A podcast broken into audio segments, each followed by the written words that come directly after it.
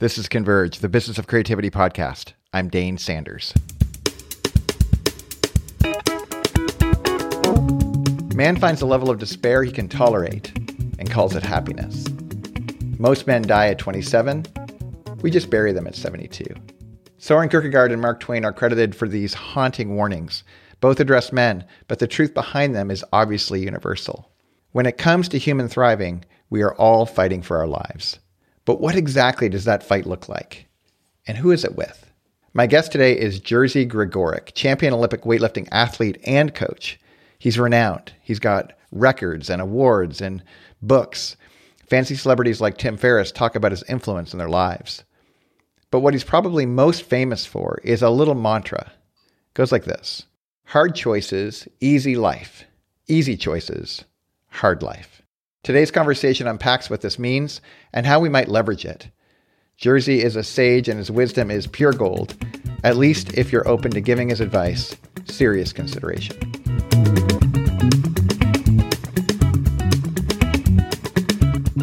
So I want to give you context. I know you don't know me from Adam. I live in Southern California. I live down in Newport Beach, so just down the road from you guys.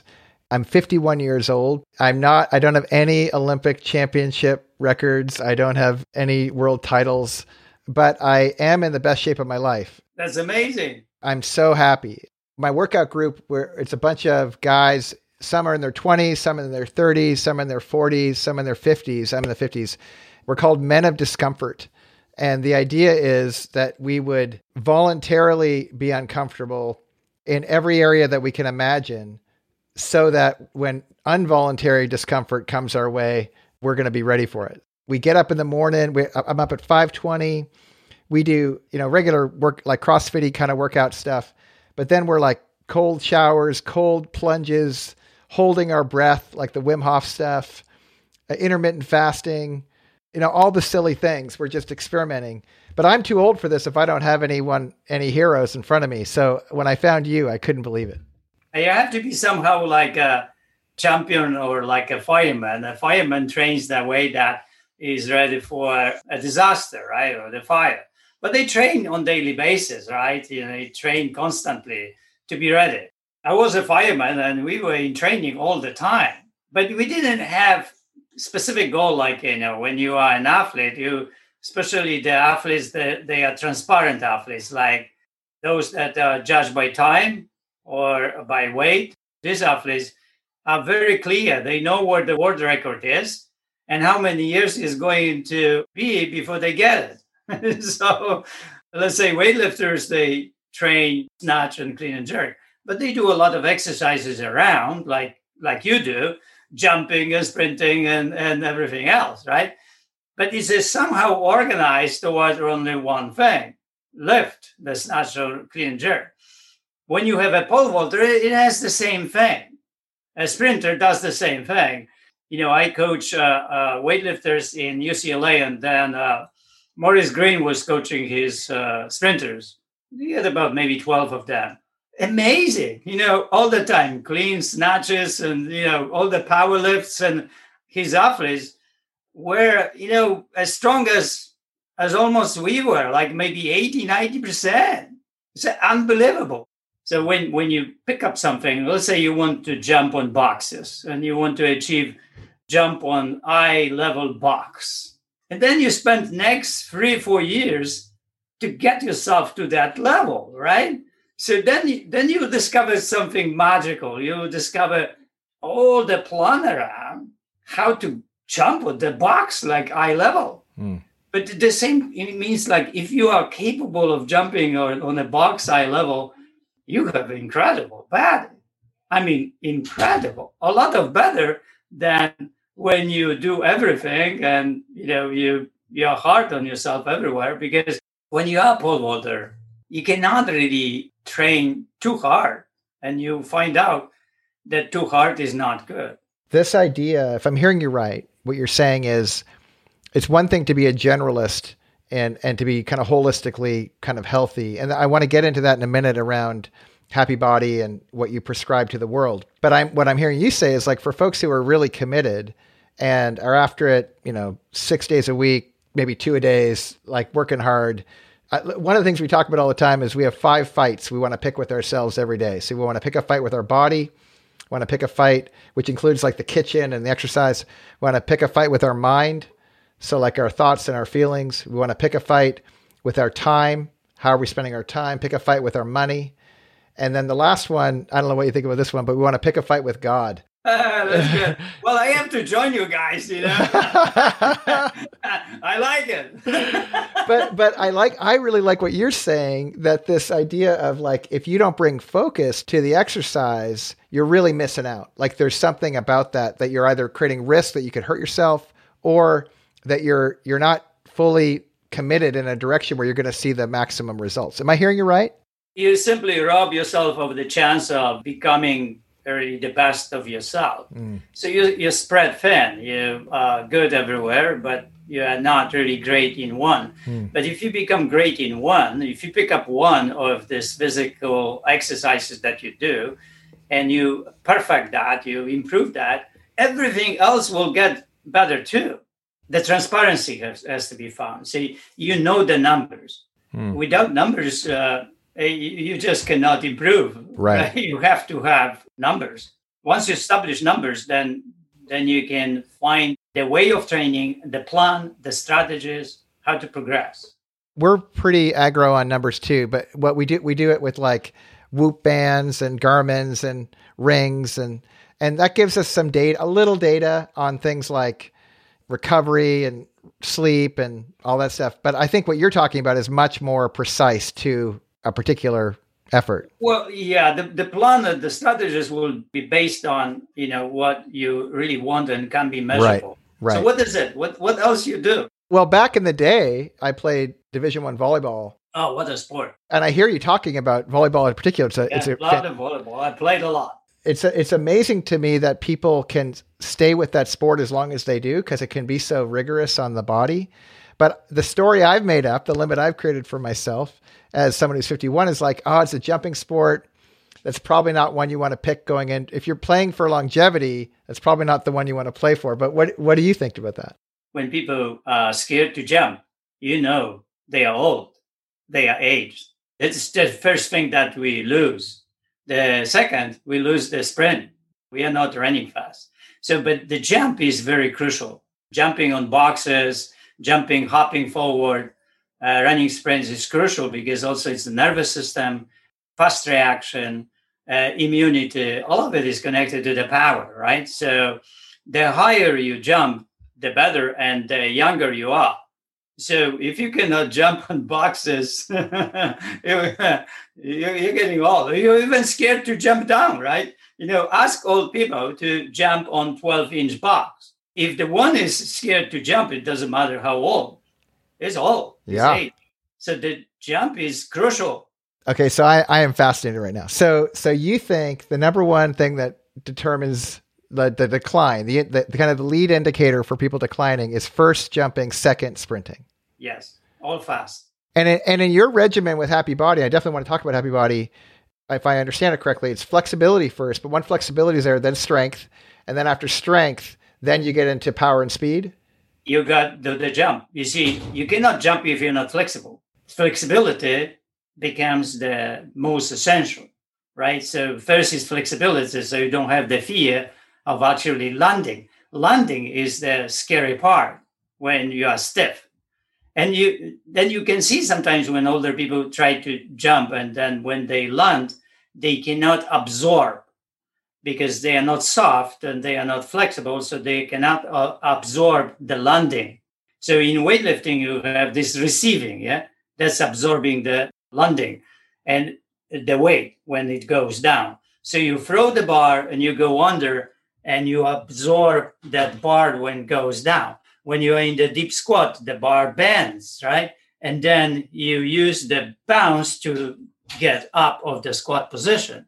Then you have here plyometrics, because the bar flies up, you fly down very fast, you block that thing, you receive like a really stretching kind of a, a ball, and they bounce off the bottom and you go up with the bar. So it's a very uh, uh, demanding on any levels, and uh, mostly flexibility event. Flexibility is the first, and all the animals that, that will be very fast will be very flexible. So when you think about predators and that they are really fast, they are extremely flexible. People fall because when they trip, they cannot save themselves. Yeah. Because they are too slow. The nervous system is too slow. They can have muscles, right? But they are, the nervous system is too slow. So the message travels too long between the brain and reaction. Okay, so I'm going to go for a stretch here for a second. So we've been talking all athletics, and and it's by the personally, I'm just geeking out. I, I can't believe this conversation so far. But you know, the, this podcast is it's for people who make things and then want to make money from things or make a point from what they do. And like when I read your history and what you have done as you know, coming out of the Solidarity movement in Poland, and uh, what you and your wife have done here in the U S and what you came from, from your kind of experience with, you know, addiction and using weightlifting as a mechanism to get out of that and then empowering other people. Like you're a very specialized person. And then not just in that area, but also with fine art and poetry. And as I've read your stories, what struck me is those are such, they seem like such different planets. Like one is, you know, you and your body. The other is you and your mind.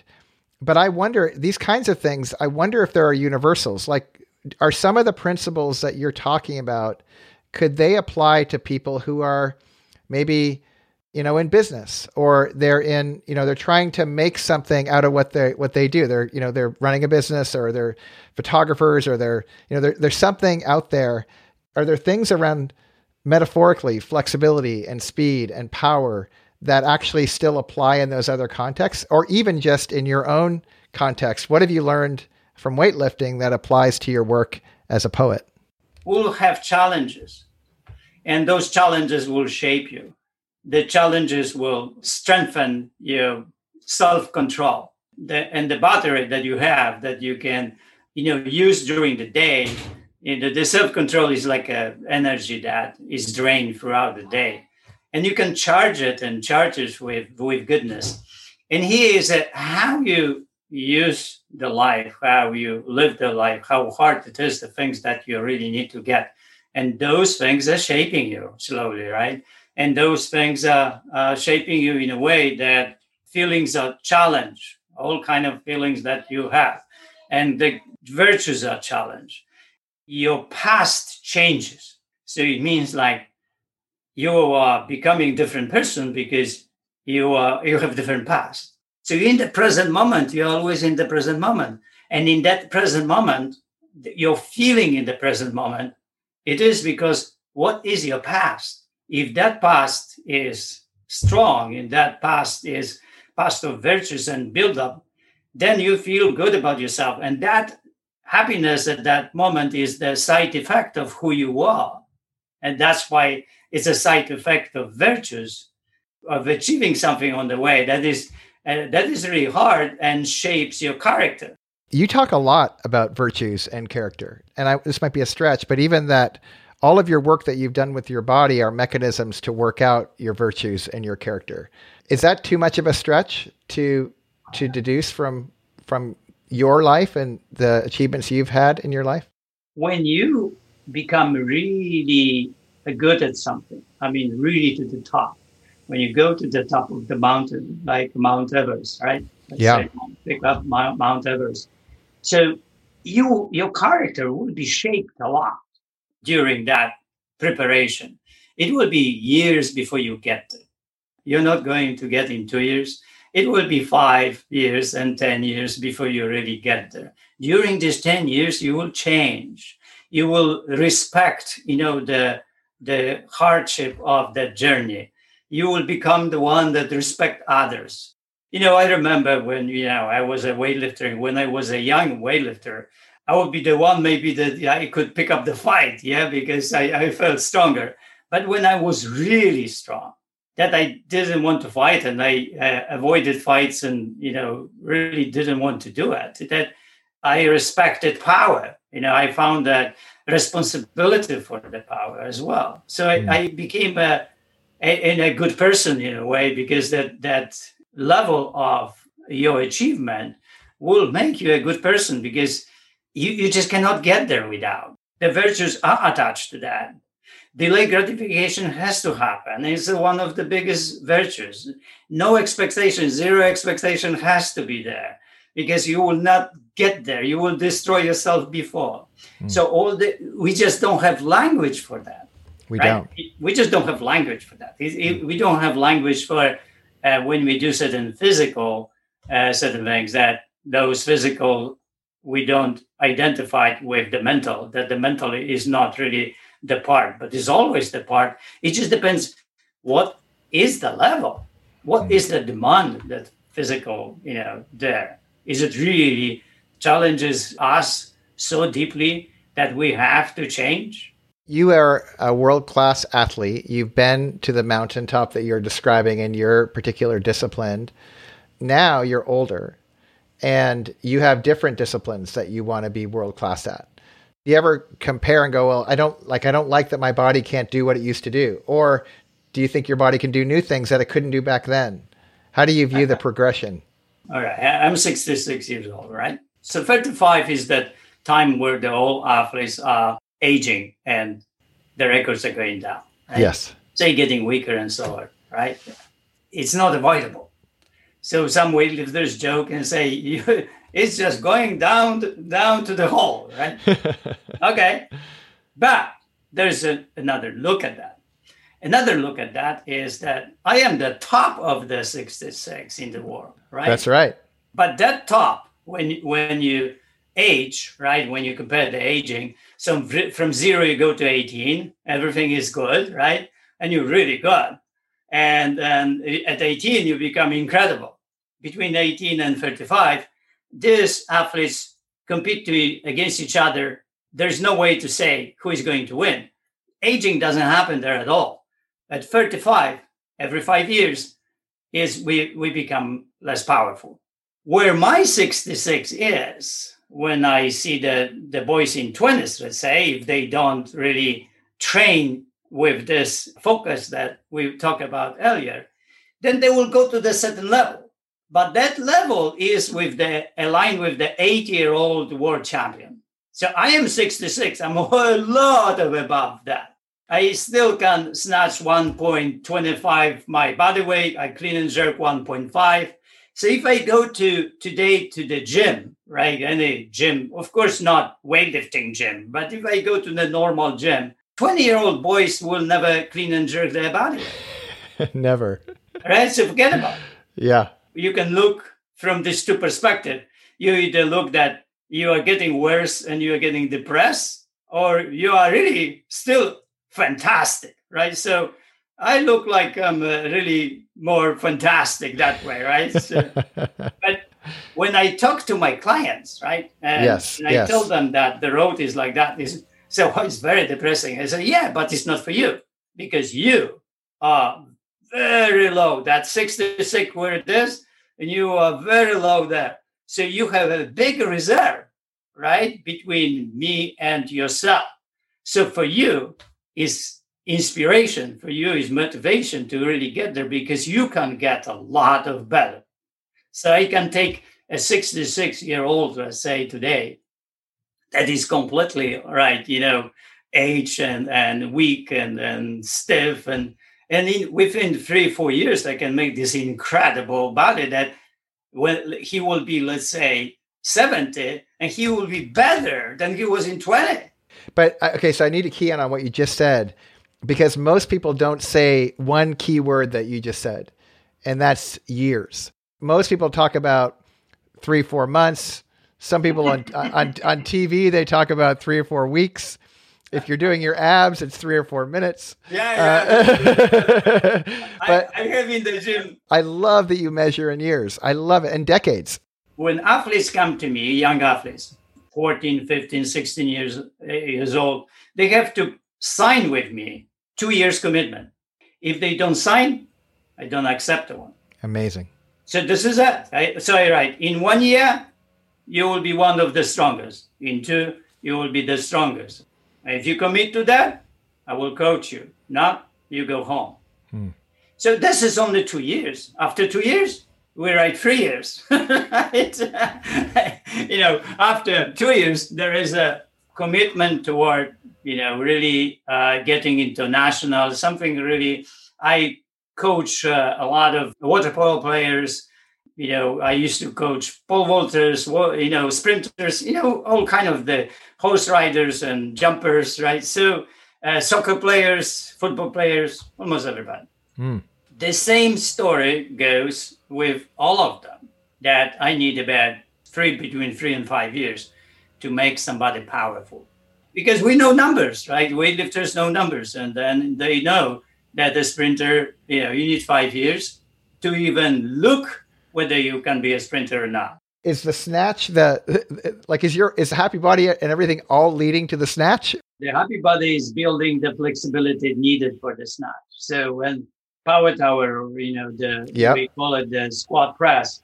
So when you squat and press and you have all the flexibility needed, it's very easy to coach you how to snatch because your flexibility forms are ready for it. It's Got just it. Now how skills to train skills, you know, to get there.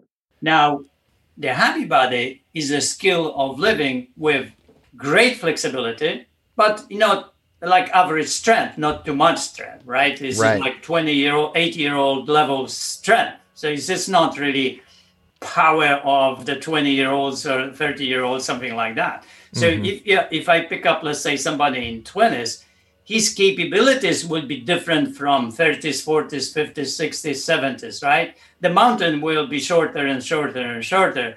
The level will be different. Training, almost the same. Really? Yeah, because it's the same snatch. So the, it's not different snatch. So the, the training is the same. It's just how the, the challenge is, how you make the one flexible, how you make the one strong, how you make the one fast. So that it, difficulties increases as the one gets older. I know the people you surround yourself with, you're very careful about that and that you are select. But when I survey the landscape of our world right now, domestically and internationally, like I know a lot of old people who aren't virtuous, who don't have character that you'd want to emulate. You're prescribing becoming a better person over the course of your life, which I'm for. Like, believe me, I my history was I studied marketing as an undergrad. And I felt so gross about it that I studied philosophy in grad school. I studied uh, Aristotelian virtue ethics. And, you know, could you have a good life? And what is that life? And how does someone become a good person? And and what you're describing is precisely what I want to be about for the rest of my life. But I, the older I get, the lonelier I get. It doesn't seem like I'm finding the people that you're describing that are living around. Or maybe I'm just not looking very well. What, what do you think? Well, you're not looking. Okay, that's great. Tell me more. Tell me yeah, more. They are there. They are there, definitely. Uh, we know great people are there. We'll be right back after this short break.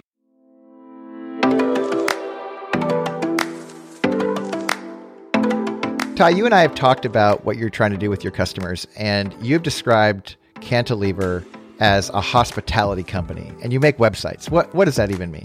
So, you know how you go to a lot of these websites and you're a number or you're trapped and they're just trying to get as much ad revenue out of you as totally. They can while you're on the article. You know what I mean? Imagine that you're trying to get a message out, but the experience that people are having is awkward and inconvenient. So at Cantilever, what we try to do is give people an experience that is really comfortable and welcoming and really think of what they're trying to do when they come to a website. So instead of bombarding them with, with ads, we're thinking, where are they at in their lives that they're in this place where they're reading this article and what are they trying to get out of it? We try to make that really, really easy. We call that principle digital hospitality. You can do hospitality online? That's actually possible? It is, but it requires a translation of that hospitality skill set into a digital environment. And one of the things that's really powerful about trying to do hospitality online is that it involves a lot of technology. And there are countless ways that you can build incredible powerful code bases that are oriented around a user's experience. So they're not just there to do something cool. You're doing cool things so that you can give people a better and better experience. If you're listening to this and you want to do that for your website, go to cantilever dot co. Check them out.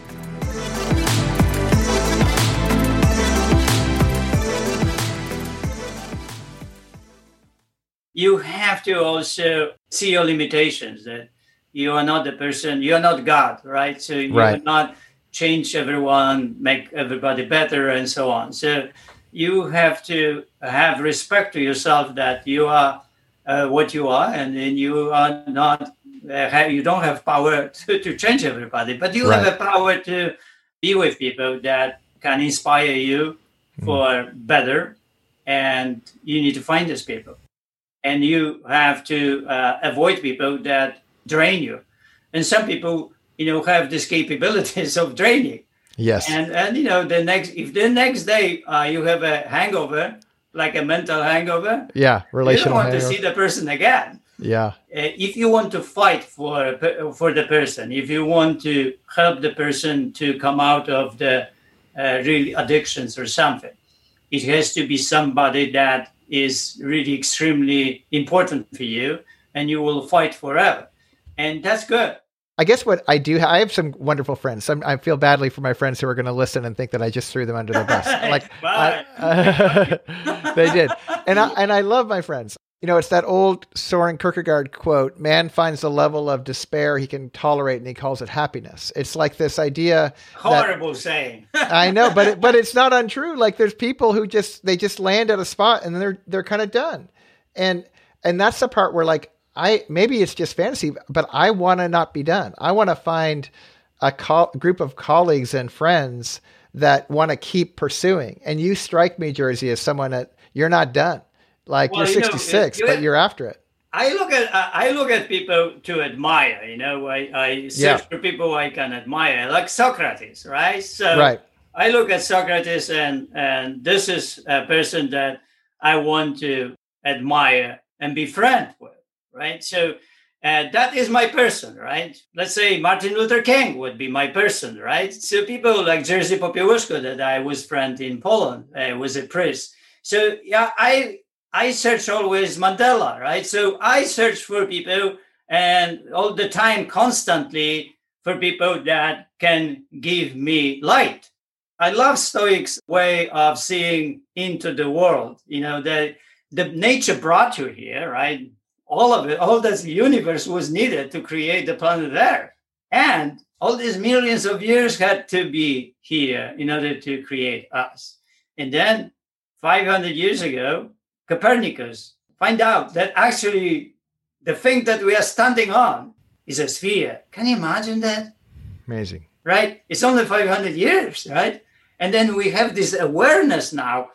What are the planets? What are the stars? And so on. It, it, it's, it's just this even awareness. It's just, wow. You know, I'm thinking about myself that I know this, this whole universe. So Stoics have the interesting view on uh, constant improvement. And I think that I found the, the the energy that I get from there in my life. I lived that life, but that explanation of living the life uh, uh, like a Stoic is in this way is uh, really talking to me. So they say that nature brought you here and you are responsible for becoming best form of that. Okay, so in a way, when I am here and the whole nature is the universe and brought me here, I'm a really special something, who knows what, right? Mm. But at the same time, you know, I could be the solution for the saving planet or something, right? Mm. And nobody knows that, who will, right? And we know that some people already acted that way in in the world that really contributed to yes. huge good changes, right? Yeah. That, like you said at the beginning, you have many perspectives, right? Yes, many perspectives, mental, spiritual, physical, right? Artistic. It's a constant improvement, even though physical is that way, right? But it's a constant artistic improvement is that way. The philosophical is that way. If you ever listen to Thich Nhat Hanh, you would be like in a place of such goodness. You, you, you could, your whole life could be aligned for that, right? If you, if you were around.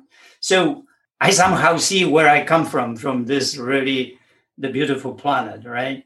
Amazing thing. It's a magical thing. Our planet is magical. I just uh, live a const, life of constant improvement. Yeah. Constant improvement and in many directions. And they are kind of crossing and not crossing. Let's say where these are, Where is philosophy, right? Where is science, right? Because I'm an engineer, right? From education, I'm an engineer, but also I'm an artist. And also I'm a philosopher. So everywhere I gave everything of me, but I'm not really knowing many philosophies. You see, I pick up Stoicism and that's it. For me, one. I pick up poetry and that's the art for me. Yes, yeah. And I talk to Tim Ferriss, you know, and he had a podcast. He said, he asked me, what is success? I said, you know what? Success is meeting other couple. Let's say you are a couple and you meet another couple. And if you have energy between that, you everybody likes each other, right? In every direction. It's an amazing thing. They, you, you talk for hours and hours and hours. You don't have enough and you laugh. You get drunk, you eat, whatever it is, you really enjoy life, right? Yeah, yeah. When you think about what your life is, right? Your life is built with from a lot of dinners. You will have one thousand or ten thousand dinners and you die. It's kind of your, your life is, is that dinner. And that dinner is available for everyone. So it doesn't matter whether it's on a boat that costs a billion dollars or, or somewhere in a hat that, you know, you pay two hundred dollars rent and you are there. So we actually, at the beginning, we had this hat that we, in Burbank, that we were paying three hundred dollars and it was all cement around and it was only one room inside and we had a table inside, right? And a bed and the kitchen, small kitchen, was one room. Amazing. And billionaires were coming from Beverly Hills for dinners to us. So it's really not important where the table is. What is important, really extremely important, how you spend time, right? Yeah. Viktor Frankl was saying, you know, about this profession is not really making meaningful anything. What makes, you know, meaningful is how you make the profession, hmm. how you act like a nurse. You are really mean nurse and go to the room and And, and scare the one that you're going to give and enjoy, you know, threatening the other one that it will be hurting. Or you're the nurse that goes into the room and says, good morning, Mister Jones, right? We'll have this, you know, little injection today. This is time. But it will be like a little bee, nothing really uh, hard, right? Nothing painful. So I, I'm so glad you said what you said on several levels. First of all, the connection to Viktor Frankl and life's, uh, not just his search for meaning, but his logotherapy and his idea of creating meaning in our lives. And it's the how that we do the thing, not just that we are a thing, you know, whether it's athletics or it's poetry or it's nursing or it's creating or it's a business, it's finding a, a mechanism where we're constantly looking for ways to not, and what I'm hearing is not just be bettering ourselves, but having a sense of gratitude and a sense of Uh, your virtues, like that you're relating with the thing in such a way where those things are pouring out at you and to, to fight in your life to have those things happening. What I'm struck by is when, when I hear your story and I, and I know a little of your history in advance of what this moment you're in and the moment you've been in for the last, you know, thirty years, if someone is, regardless of where they're at, let's say they, they come from a hard spot and they're tempted to be cynical. What do you say to them? Or if they're coming from an easy life and they're tempted to take things for granted. What do you say to them? Because I know you're famous. The reason I, I, I found you, I wrote my first book because of Tim Ferriss. But the reason I found you is because I was looking up for the source of the quote, hard choice is easy life, easy choice is hard life. And it feels like this is part of the answer, I'm guessing, is how do you direct it? When you're sitting down for coffee with someone, you haven't met them and you hear a little of their story, how do you advise them? How do you guide them to this kind of thriving that you're experiencing? Is there some people come and say, I'm two hundred pounds, but I should be one twenty. So it's eighty pounds, right? Okay. But for some people, it's a normal thing. They can jump from two hundred to one twenty, and it's a normal thing. Say, okay, uh, how much time it will take? And then we, okay, we say it will be uh, two years to get there, right? And then we do this and that. But others, right? They will have really difficulties for, with that. Mm, mm. And and when they hear one twenty, it's impossible. So then I have a different talk with them, right? I will say, well, it's, you know, one twenty is really extraordinary, but, you know, we don't have to get there, and maybe we'll get there, but it's not important. Let's focus on what we actually could do, right? How is it for you, one fifty or one sixty? Oh, you know, one sixty, yeah, one sixty is uh, possible. I see it. I said, well, let's uh, get focused on one sixty, right? And then we'll get to one sixty, and then we'll see.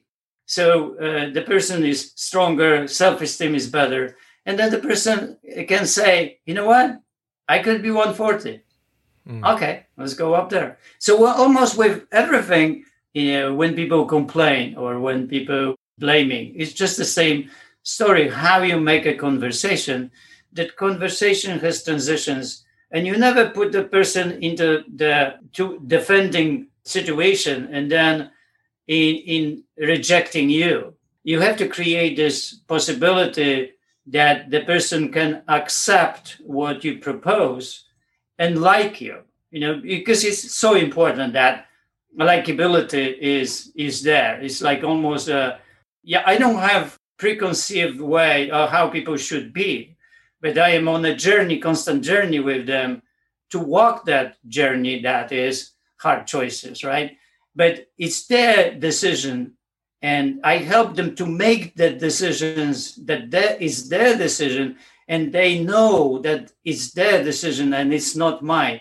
So I don't take any credits for their goodness and their improvements, but I help them to to know that I'm not contributing to anything what they become, but I am facilitating this possibility for them to make hard choices, to follow the hard choices, to achieve and to build for themselves better paths and to be proud of it eventually.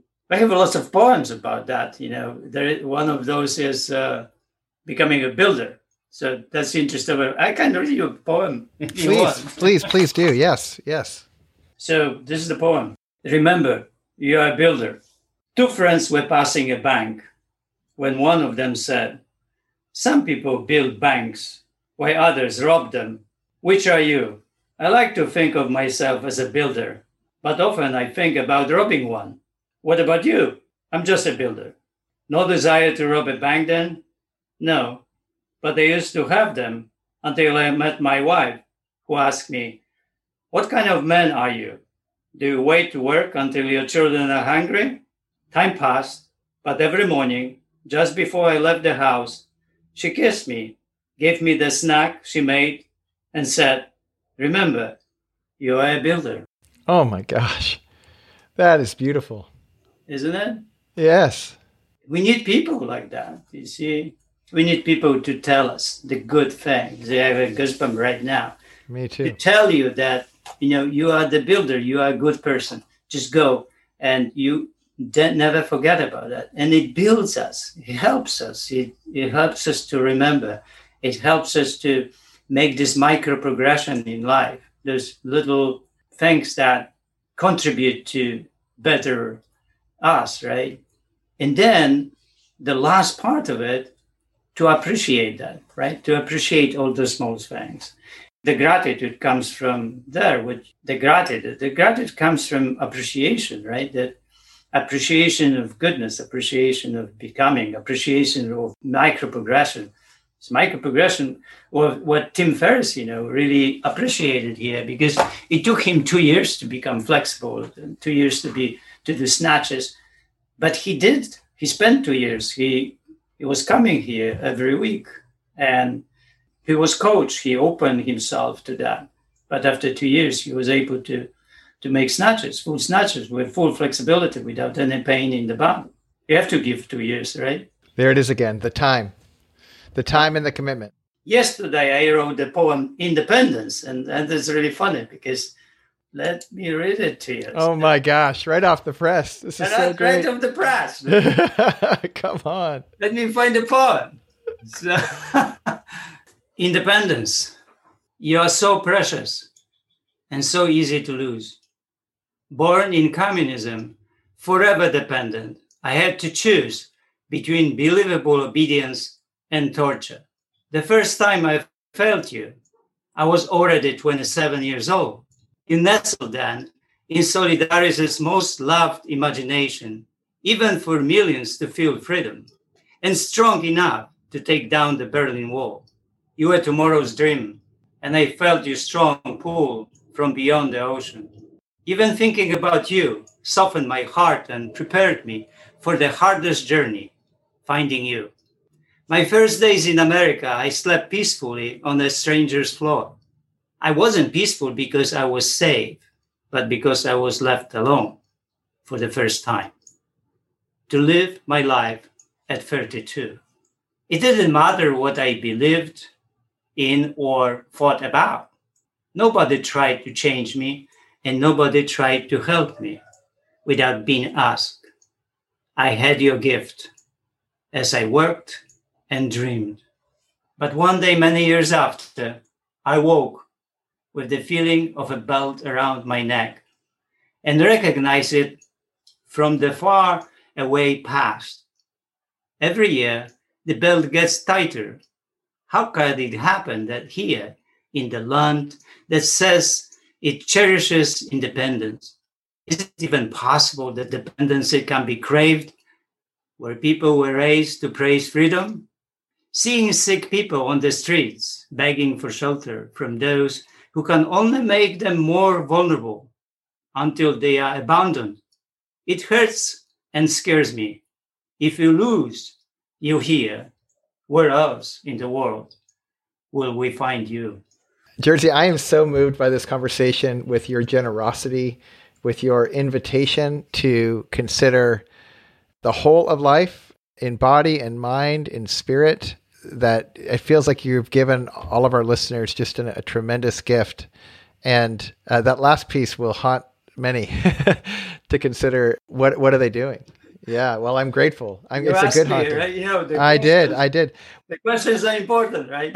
Oh, it's critical. And and I want to say, too, like, for some folks, they tuned in because they, they've heard something. Maybe they heard you on Tim's podcast, or they, they've seen Happy Body or whatever.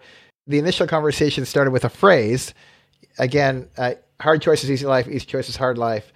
But then from there, as I kind of have looked at your work and seen where we can, what what kind of opened up for me was like, I just couldn't believe what I was discovering. I was like, oh my gosh, there's, there's, he's speaking to, with rich experience, a better life in several categories. And you, you know, you've expanded on that today. If folks are at home and they want to get access to it, is the, is the right entry point Happy Body, or where should they go? The Happy Body is that skill of living, of uh, fantastic life, right? It is about flexibility, that I see that flexibility is the main point here. But mindfulness as well. So mm, that mindfulness mm. is built in. So it's a conscious way of living, really a, a, a life that improves over time, right? It has to be conscious. We start about talking about being conscious or do, doing things without being conscious. So the Happy Body is the conscious approach to living a better life. It's done with a mindful way. So when you do the exercises, you are mindful about singularity of the brain is built in. It means that, you know, there are certain six things that happen within every repetition, which is inhale, tightens, lift, stretch, return, and exhale. And this is the mantra that repeats itself every repetition. Because of that, because one thing at a time, the person is able to completely focus one hundred percent on that and forgets about the, the life uh, outside. And that is stress release. That's also meditation, thirty, forty minutes a day, right? That's why a lot of people, when they do the Happy Body, they come out of the gym and they are spaced out. They know really what happened, right? Yeah. But yeah. They, the brain rested. It means that they soften the brain, rested, they calm down, and they become the goodness, right? They, we become the goodness because of we are calming down and we are connected to this soft, nice, and pleasurable exercises that they are joyful for us.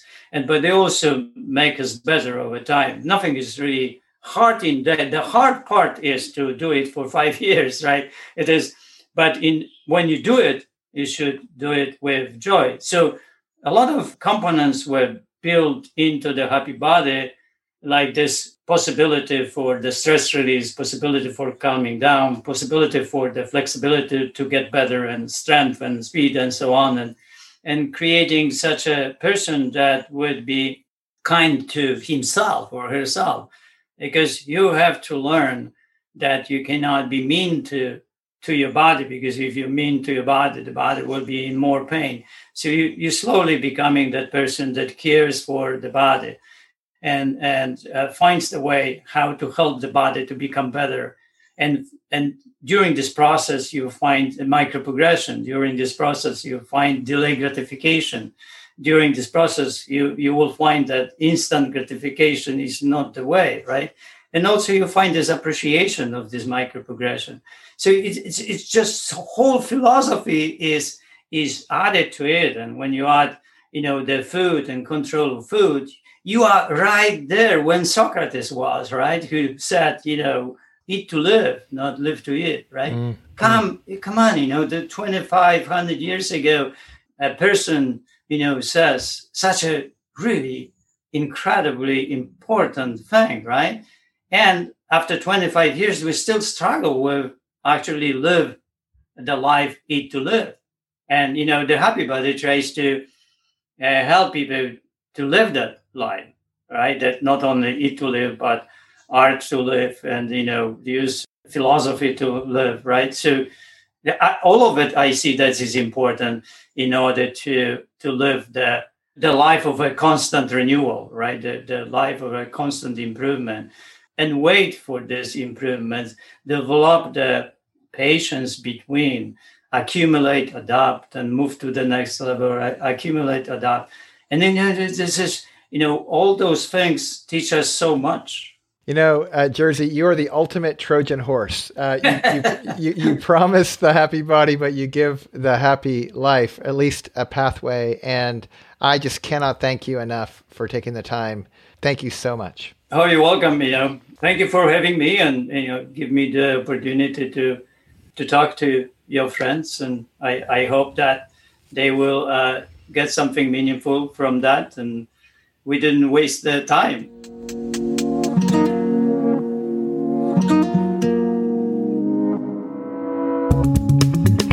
This was episode three, season six of the Business of Creativity podcast. Converge is made possible thanks to cantilever dot co and tell me your dreams dot com. For all our past evergreen episodes with guests like Seth Godin, James Clear, Ann Handley, Ryan Holiday, Jazz Ampafar, Donald Miller, Mike McAllowitz, Sarah Green Carmichael, Brad Montague, Kevin Kelly, Todd Henry, Scott Stratton, Chase Reeves, Gretchen Rubin, Chris Gillibo, Starley Kine, and more, go to converge podcast dot com. If you like what you hear, please share with a friend. See you next time.